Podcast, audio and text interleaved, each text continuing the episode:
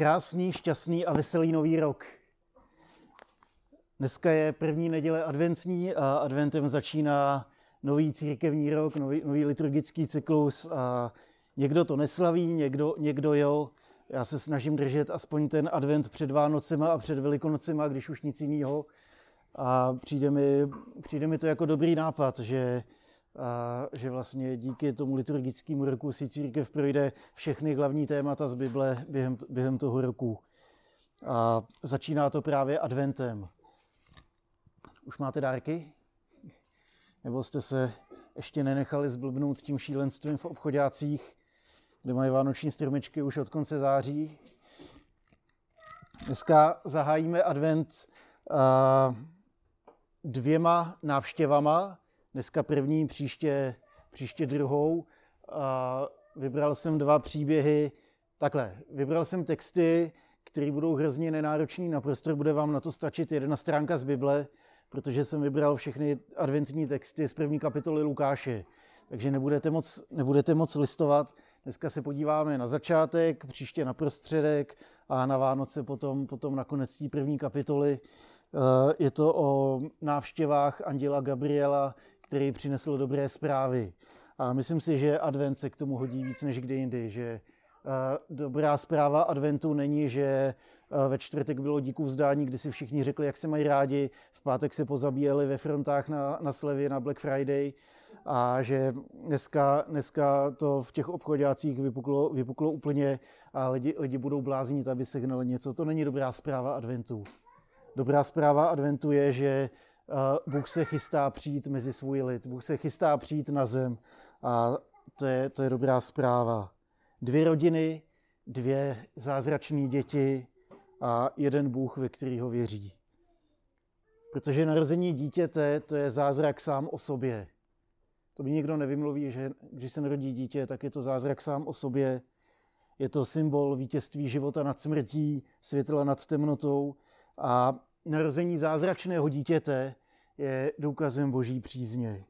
Je to počátek toho, že Bůh se začíná sklánět ke svým lidem, eh, protože jim jejich osud není lhostejný. Není mu to jedno. A na Vánoce si připomínáme ten největší dar, který kdy byl lidstvu dán, totiž, že Bůh dal sám sebe, že Bůh se vzdal všeho, aby mohl být s náma, že přišel jako jeden z nás, že slovo se stalo tělem. Přišel, aby se stal jedním z nás, aby nám daroval svůj život. Aby my jsme už nemuseli žít svůj život ze svých sil, ze svých schopností a neschopností, eh, drcení svýma pádama a selháníma, ale aby jsme mohli žít ten boží život, ten život, který Bůh do nás vkládá, aby jsme mohli žít z moci ducha, který ho do nás vložil, který nás zmocňuje, aby jsme žili tak, jak se Bohu líbí. Během adventu se budeme připravovat na Vánoce, které budou za 24 dní ne za 23, ale za 24. A rád bych nás jako pochodeň vyzval k tomu, aby jsme drželi ten advent eh, v očekávání. Protože advent znamená očekávání. Tak očekávejme to, že Bůh promluví i k nám. Očekávejme to, že se skloní i k nám. Můžeme očekávat to, že Bůh bude jednat. To obrovské očekávání, kterým žil izraelský národ předtím, než se Ježíš narodil, tak, tak eh, trvalo desítky, stovky, tisíce let. Oni očekávali, že Bůh se skloní, že přijde Mesiáš. My si připomínáme každý Vánoce, že už přišel, ale zároveň můžeme očekávat, že protože přišel a protože žije, takže bude jednat i mezi, mezi náma. Tady to je zvláštní doba očekávání a tak to očekávání využijeme s vírou a dejme se Bohu k dispozici. Protože jsem přesvědčený o tom, že když Bohu řekneme, já se já jsem tady, jsem připravený, dávám se ti v šanc, takže se budou dít věci. Takže to je jenom krátký adventní úvod. Tady jsem zapálil první adventní lampičku, proto si můžu dovolit dát ten papír takhle. Svíčky jsem radši zavrhnul, aby jsme tady nespustili požární alarm, který je hned nad tím. To by, to by nebylo dobré. A spolu s váma chci přečíst eh, první kousek z první kapitoly Lukáše, a to totiž eh, od prvního do 25. Už jste si to v chytrých telefonech určitě naťukali. Já to tady budu ještě chvíli tady. Za dnu judského krále Heroda byl jeden kněz jménem Zachariáš z Abiášova kněžského oddílu. Jeho manželka byla z dcer Áronových a jmenovala se Alžběta. Ačkoliv byli oba v božích očích spravedliví a žili bez úhoně, podle všech hospodinových přikázání a ustanovení, neměli dítě. Alžběta byla neplodná a oba už byli v pokročilém věku. Jednou, když přišla řada na jeho oddíl, Zachariáš konal před Bohem kněžskou službu. Podle zvyku kněžského úřadu na něj padl los, aby vešel do hospodinova chrámu a obětoval kadidlo. V čase zapalování kadidla se venku sešlo veliké množství lidí k modlitbě. V tom se Zachariášovi ukázal hospodinův anděl. Stal vpravo od eh, kadidlového oltáře. Když Zachariáš spatřil, byl ohromen a přemožen strachem. Anděl mu však řekl, neboj se Zachariáši, tvá prozba byla vyslyšena. Tvá manželka Alžběta ti porodí syna a dáš mu jméno Jan. Budeš se z toho radovat a veselit a z jeho narození budou mít radost mnozí, neboť bude v hospodinových očích veliký.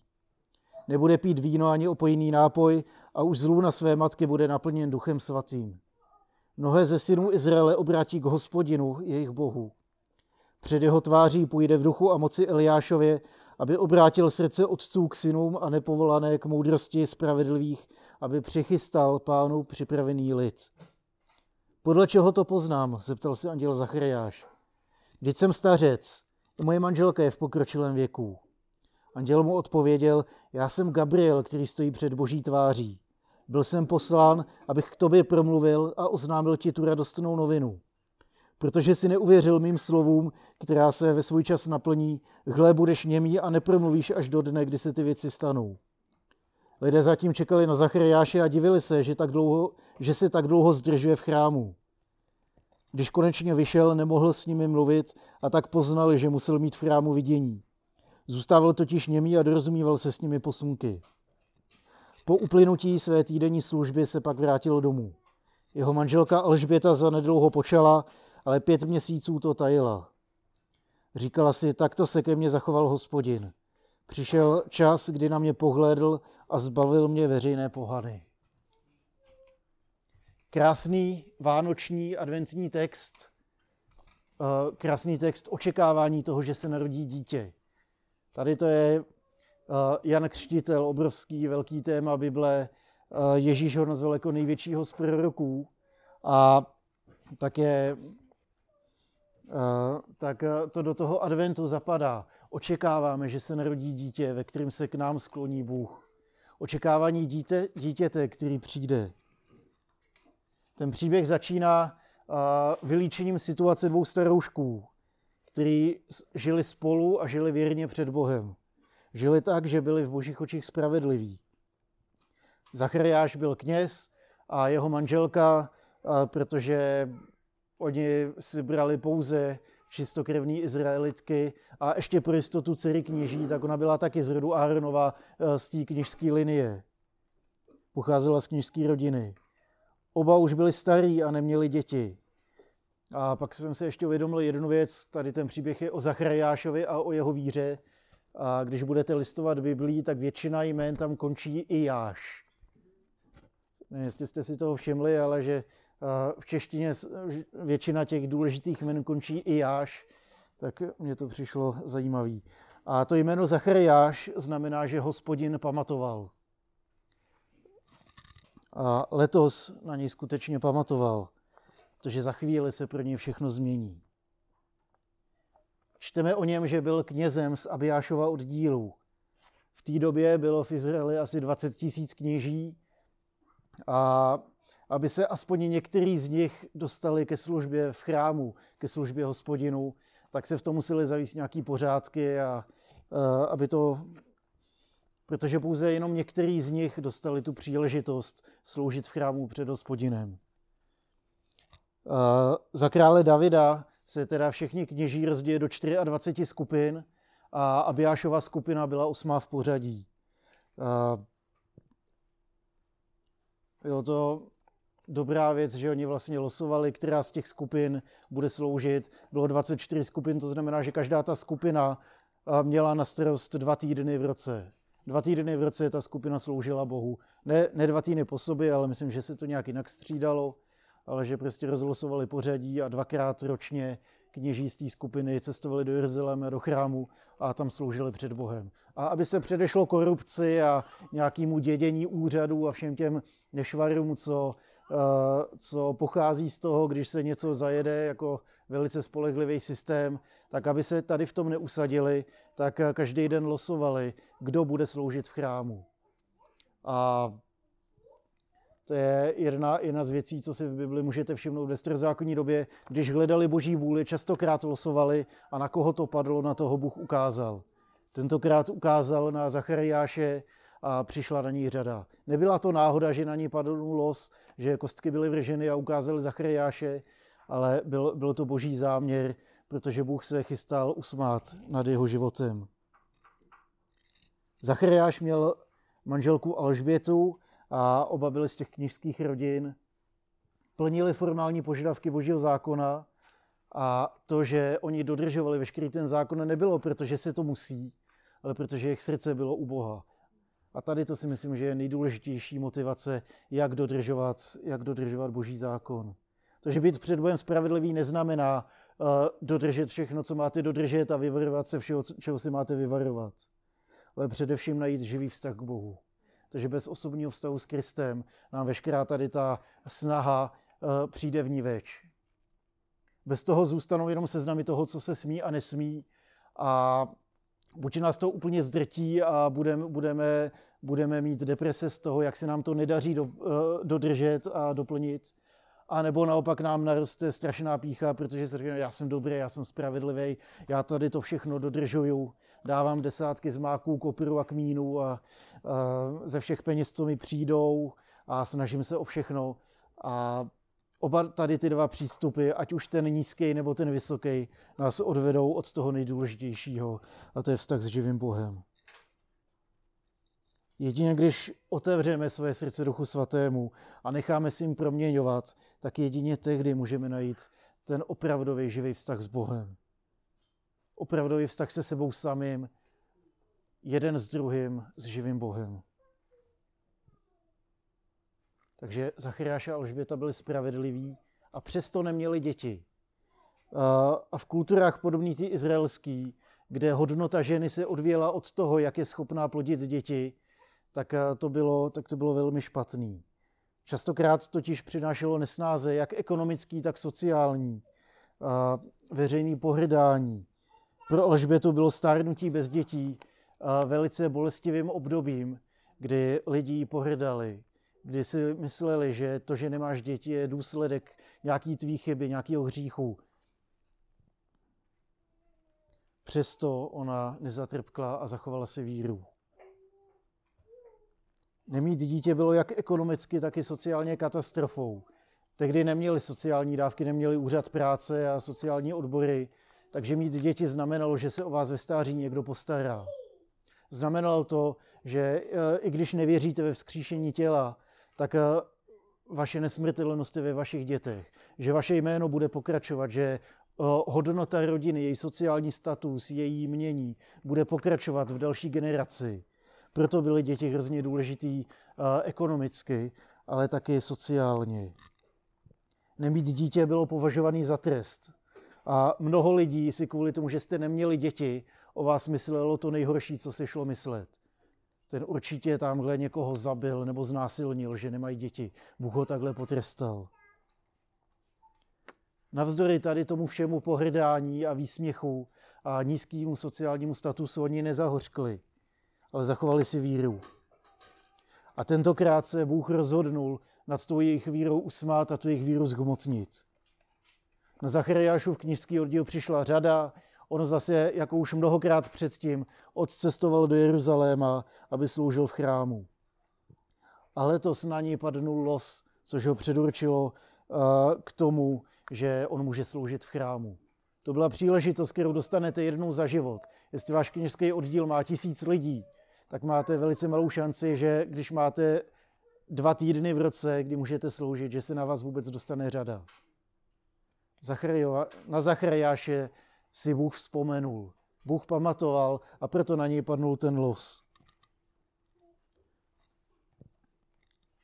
Mnohokrát byl s ostatními, kdo se schromáždili na nádvoří před chrámem a modlil se s nima. Čekal na oblak kouře, který se vznes uh, z chrámu, když kněz hodil kadidlo na oheň a jak vyšel ten oblak kouře do nebe, tak to symbolizovalo modlitby, které lidi vysílali k Bohu. Když šel ten kouř k nebi, lidi se modlili a očekávali, že Bůh je vyslyší, že jim odpoví.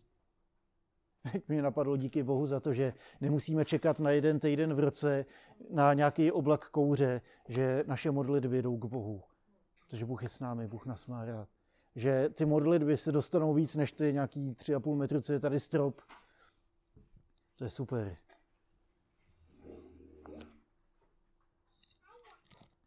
Letos se Zachariášovi dostalo té cti, že není dole s ostatníma a nečeká, až se vznese oblak kouře, ale že může naopak ostatní vést k modlitbě. Že je to on, komu je dána ta výsada jít až do svatyně, to znamená do největší boží blízkosti, jak tehdy bylo možné, aby tam vykonal svoji službu.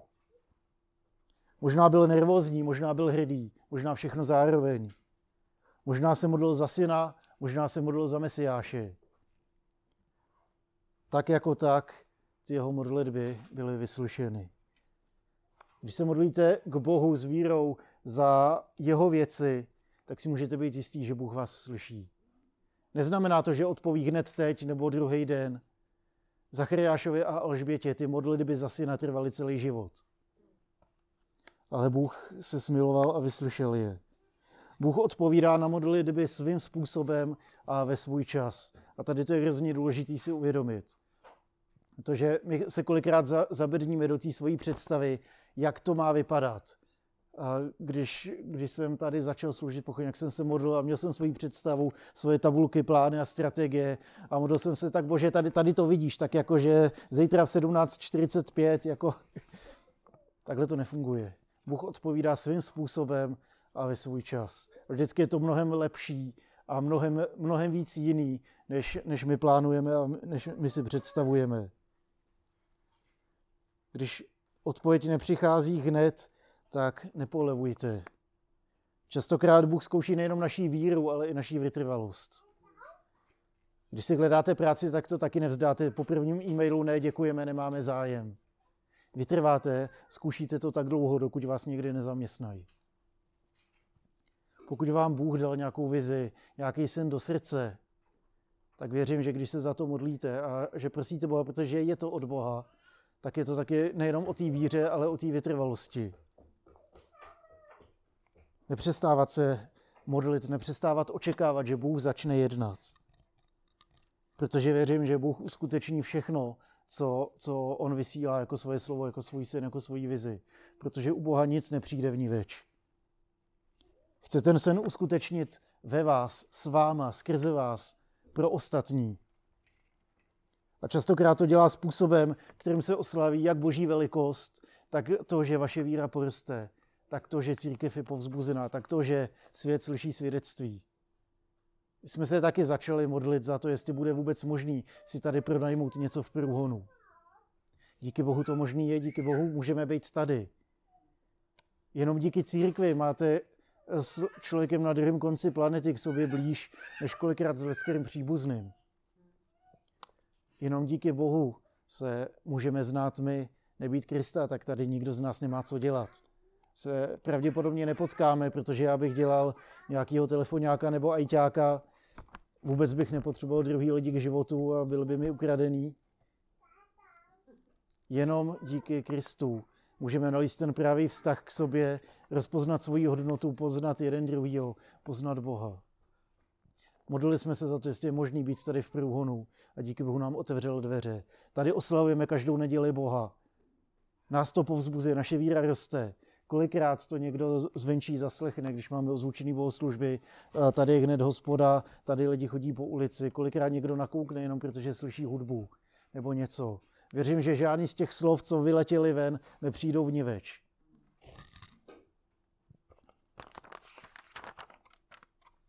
A Bůh se rozhodl odpovědět na Zachariášovy modlitby. On se rozhodl odpovědět na modlitby svého lidu, kdy očekával, že Bůh se konečně skloní.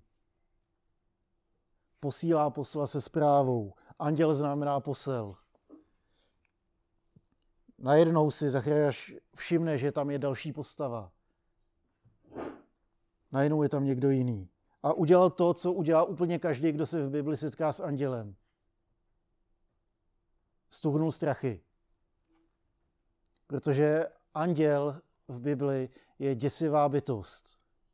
Není, není to to obézní, okřídlený barokní miminko, ale, ale je to, je to děsivá, děsivá postava válečníka. Hrozně se mi nevím, jestli jste viděli The Bible Series, nebo AD, The Bible Continues od History Channel. Tam ty anděly vylíčili jako dvoumetrový válečníky. To se víc připodobně té boží realitě, kde když po, uh, uvidíte anděla od Boha, uh, tak si člověk sedne na zem strachy a padne. A proto každý setkání s andělem v Bibli začíná slovy neboj se. Zachariášovo setkání s andělem neproběhlo ani ve snu, ani ve vizi, protože ty dva se viděli, ty dva spolu rozmlouvali. Člověk a boží posil rozmlouvali tváří v tvář. Zachariáš slyšel poselství od Boha, který se týkalo jeho konkrétní osobní situace. Týkalo se i situace jeho lidu. Zděšení a strach rychle vystřídalo nadšení a radost. Zachariáš totiž Bohu není lhostejný. Najednou se i jeho jméno stává skutečností. Hospodin pamatoval. Zachar Adonai, hospodin pamatoval. Hospodin pamatoval na Zachariáši.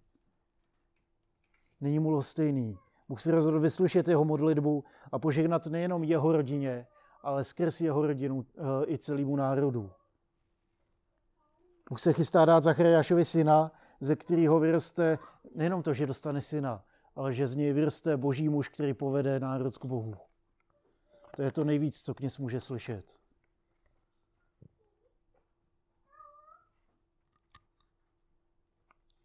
Že z něho vyroste boží muž od malečka plný božího ducha a v dospělosti bude mít stejnou moc jako Eliáš, až povede národ k Bohu. Jako královský posel připraví lidi na příchod božího vládce. Lepší zprávu už Zachariáš nemohl ani slyšet. Bůh se na něm smiloval, vyslyšel jeho modlitby, usmál se nad ním a chystá si mu dát syna. Jeho rod bude pokračovat, pověst jeho rodiny povstane z popela. Víra poroste. Není to skvělý? Nezní to až příliš neuvěřitelně? Jméno Zachariáš znamená pamatoval hospodin. My si můžeme pamatovat, že Zachariáš už byl taky starý dědek a jeho manželka taky. A ve středu 27. listopadu byl důležitý milník českých radiokomunikací, protože některým z vás přestali fungovat z televize. Přešlo se na nový na nový kodek DVB-T2 a znamenalo to, že najednou bylo, bylo ticho. Najednou jsme nemohli vidět, vidět ty obrazy a slyšet. Neznamená to, že se na nás televizní stanice vykašlali a přestali vysílat, jenom musíme začít poslouchat jiným způsobem. A stejným způsobem na nás občas působí boží zaslíbení a boží slova. Zdají se až příliš dobré, až příliš neuvěřitelná na to, aby jsme tomu mohli uvěřit, aby jsme to mohli přijmout. Žižkovský vysílač vysílá pořád, akorát my se musíme naučit poslouchat a přijímat to, co, to, co, to, co tam tuď pochází. A podobně i my, Bůh je živý, Bůh jedná, Bůh se k nám sklání. Krát častokrát jsme příliš zabednění do toho svýho, aby jsme si toho všimli, aby jsme ho viděli a slyšeli jednat. Příliš často se zvykáme na takový ten poraženecký způsob přemýšlení, na místo odvážnému naslouchání božím slovům.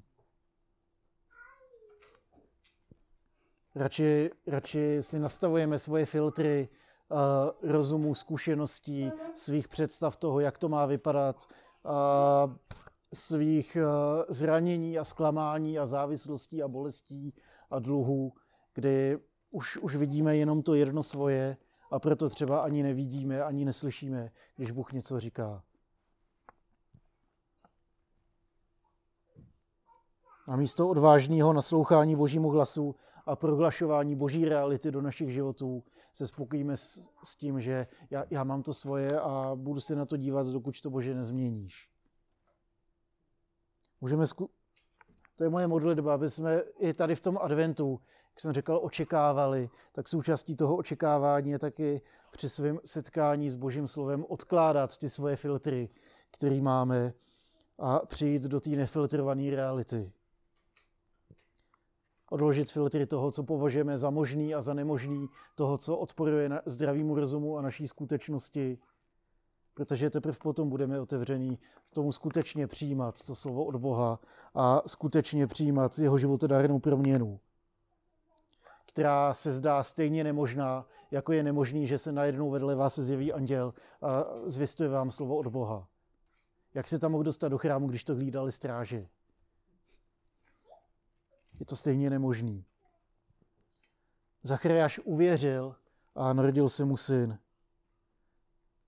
Než se tak stalo, tak ale to zaslíbení právě narazilo na Zachariášové filtry.